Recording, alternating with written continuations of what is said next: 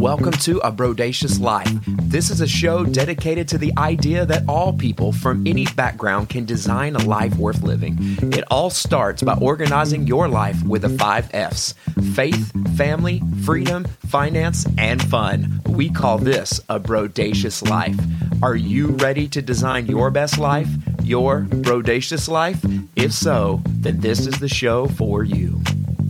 So this is the second half of an in-depth conversation with our friend Fitz Koehler. So who is Fitz Koehler? In case you missed our last episode, she's a fitness innovator, a race announcer for the LA Marathon, Big Sur Marathon, Philadelphia Marathon, DC Wonder Woman Run Series, and more. She's a speaker, a cancer crusher, and author of My Noisy Cancer Comeback, running the, running the mouth while running for my life. We had a fantastic conversation with her. The, in our previous episode, we discussed the sport of running, the do's and the don'ts, and her life as an announcer at these amazing events. This conversation is more in-depth look at Fitz as a person and her struggle and per- perseverance as she battled through cancer. So hang tight and be inspired by a person who had to travel to the depths of her own humanity and fight back. I was so motivated from this conversation and I know you will be too you know, in the midst of your career, you know, you had to face some very tough adversity. You know, you know, it's the topic of your book, and I wanted to just learn a little bit more. You know, forgive me for asking, you know, if, if a question is too personal, but you know, how did you discover your cancer? You know, what were what were your initial thoughts? Okay, so I had breast cancer, and I had had a clean mammogram, sparkly clean mammogram, at the end of December 2018. So about six weeks later, I was in a hotel bathroom during a race weekend. Came out of the shower I rubbed my underboob, just scratched it, and I found a lump. And I thought, oh, Jesus, there it is. I mean, it was so blatant to me, this lump was going to kill me. So picked up the phone within 30 seconds, called the doctor. I didn't hem and haw about it. And I encourage anybody, if you find someone, something weird on your body, call your doctor. Just get it yes. checked out. I didn't even tell my family. I just decided I'm not going to, I'm not going to cry over spilt milk. I'm not going to sound an alarm until I know there's a reason. I found the lump on a Thursday. The very next Thursday, I was in, I had a man, another mammogram, then another, then I had an ultrasound and that radiologist said, she, she said, you know, this mass looks suspicious, but there's three really hard swollen lymph nodes I'm concerned about. And at that point I knew it had spread and I thought, oh my God, I'm definitely dying. It was terrifying. And it's interesting because parents know this, you know, you, you fear for your life, but really what you fear is missing your kid's life. You know, all I could think was Ginger and Parker. They were 16 and 14 at the time. And I was so desperate to be with them. That was it, you know, and then, and then later on, I started bemoaning my hair loss and so forth. But I definitely thought I was dying. And, and one of the main reasons I thought I was dying, because I had no data, I just decided, well, I'm I, in some regard the perfect beacon of health and happiness. And I have the perfect family and the perfect career. I will make the perfect tragic tale. I just knew there was going to be this oh, lifetime no. story based on the poor, you know, the the noisy fitness expert and race announcer was crushed by cancer. So um, Is, it was really. Was there that frustration though of I'm living a healthy life because my grandfather went through this. My grandfather, he did not. He lived everything in all natural. Like if he didn't grow it, he didn't eat it. Wow. And he didn't really believe hardly in cooking things. Like he loved to just eat and, you know, eat, go around. And that's kind of how I like to live. I like to just kind of walk outside. I'm hungry. I'll pick a pear, you know, and he kind of lived this lifestyle. And then for him to get stomach cancer was just this big moment of, mm-hmm. how how how did this happen did you have that moment that was you know well i'm living this healthy lifestyle you know how how does this happen i'm not a why me kind of girl i'm not that that just I don't do it. I mean, I could be run over by a bus and I still wouldn't ask why me. As as we look around, cancer's everywhere. It's right. just everywhere. It's rampant. So I didn't think that way. And you know what? For I can I can understand the people that have lung cancer that never smoked a cigarette, really scratching their head. But you know, I just, I had one rogue cell. That was it. I had one rogue cell. And really, perhaps the great gift is that my health and fitness, maybe it had turned off or killed millions of rogue cells before this one was successful, right? Maybe right. all of my healthy habits did pay off there. But what was interesting is I had my chemo was broken into like the first five and a half months we called the mean chemo. It was the most toxic combination of chemo drugs they give to anybody, and I responded accordingly. I was violently ill every day for right. that amount of time. And then they moved me to a lesser chemo for about 10 months, which was still mean, but not as mean. Every part of me had become, uh, become wrong. My eyes changed color. My vision was damaged. My fingernails, my toenails were ripping off. My skin was bad. It was just every part of me was uh, deteriorating. And it was right before my sixth round, my sixth and final round of the mean chemo. So I show up to my wonderful doctor, Lucio Gordan, I love. And um, at, at, this point, I was a little bit of basket case because you know what? Chemo number one is scary because it's the unknown. Right. Chemo number six far scarier because it's the known. Right? There's no more questions. You know exactly what's going to go on, and it's yes, very very stressful. Even when I felt like, okay, this is I I could say the words that I'm still grateful for these drugs that are killing my cancer. It's just that natural response is terror, right? So I walk into his office and he's, and they have these forms where you got to fill out. Apparently my answers to the form finally set off alarms and he starts talking to me about my mental health. And oh, he goes, no. I got to tell you, you've done so well. And I said, I have not done so well. He's like, no, Fitz, you've been doing so great.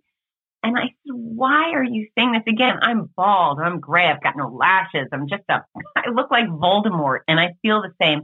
And I say, why do you keep saying that? every part of me has gone wrong. He said, it's not that you haven't suffered. You have suffered greatly. He said, however, despite the suffering, you have gotten on more planes and had more adventure than most healthy people do in 10 years.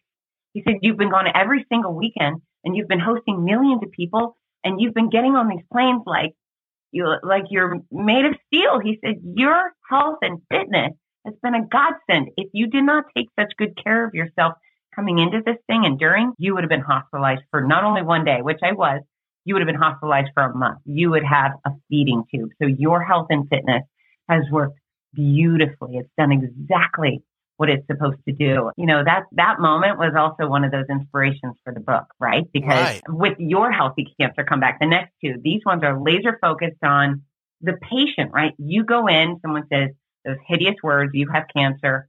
Well, what now? Well, I think Western medicine has got a lot of solutions and we should take those, but there's also a lot of control we have. And, right. and my attitude is I was going to control every bit of the, my fight against cancer that I could. I did. And, and I'm, I'm living proof that, uh, you know, if you take good care of yourself, you can only, not only prevent some decline, but you can really rebound quite impressively and live larger than you did before cancer. So it was a terrifying diagnosis. I'm glad it's over. glad For sure. So you know you mentioned that you were out on the road even while you were doing treatments and what was that like to kind of be there in the midst of fun controlled chaos that goes on before a marathon? You know, is it still sitting in the back of your mind of this is what's going on in my life versus, you know, the event that you're at? Or is it, i I'm just going to kind of compartmentalize everything? Like how does how were you able to to stay positive and just like you mentioned, when you're an announcer, you are you're the DJ, you're the you're the hype man, you're like Flavor Flav of the marathon. So how yeah. how did you how were you able to to do that, have that mentality and to be able to push through? So what I can tell you is that, you know, it's the travel was the hardest part. The hours on planes feeling that way. But I would, on many occasions, go to sleep on the bathroom floor, right? You know how you sleep in the bathroom when you're sick? I'd fall asleep yeah. on the bathroom floor. My alarm would go off at 4.30 in the morning and, uh, cause races start early and I would get up and I would get dressed and, and, you know, all the things that were wrong with me were very, very apparent. And then when I step onto my stage, magically, almost every time, all those things that were wrong with me disappeared because at that point, my, my complete focus was on these thousands of extraordinary people that showed up to do great things for their own health, great causes, their communities. And, uh, I got to be full force Fitz Koehler again, as long as I was standing on those stages with a microphone in my hand.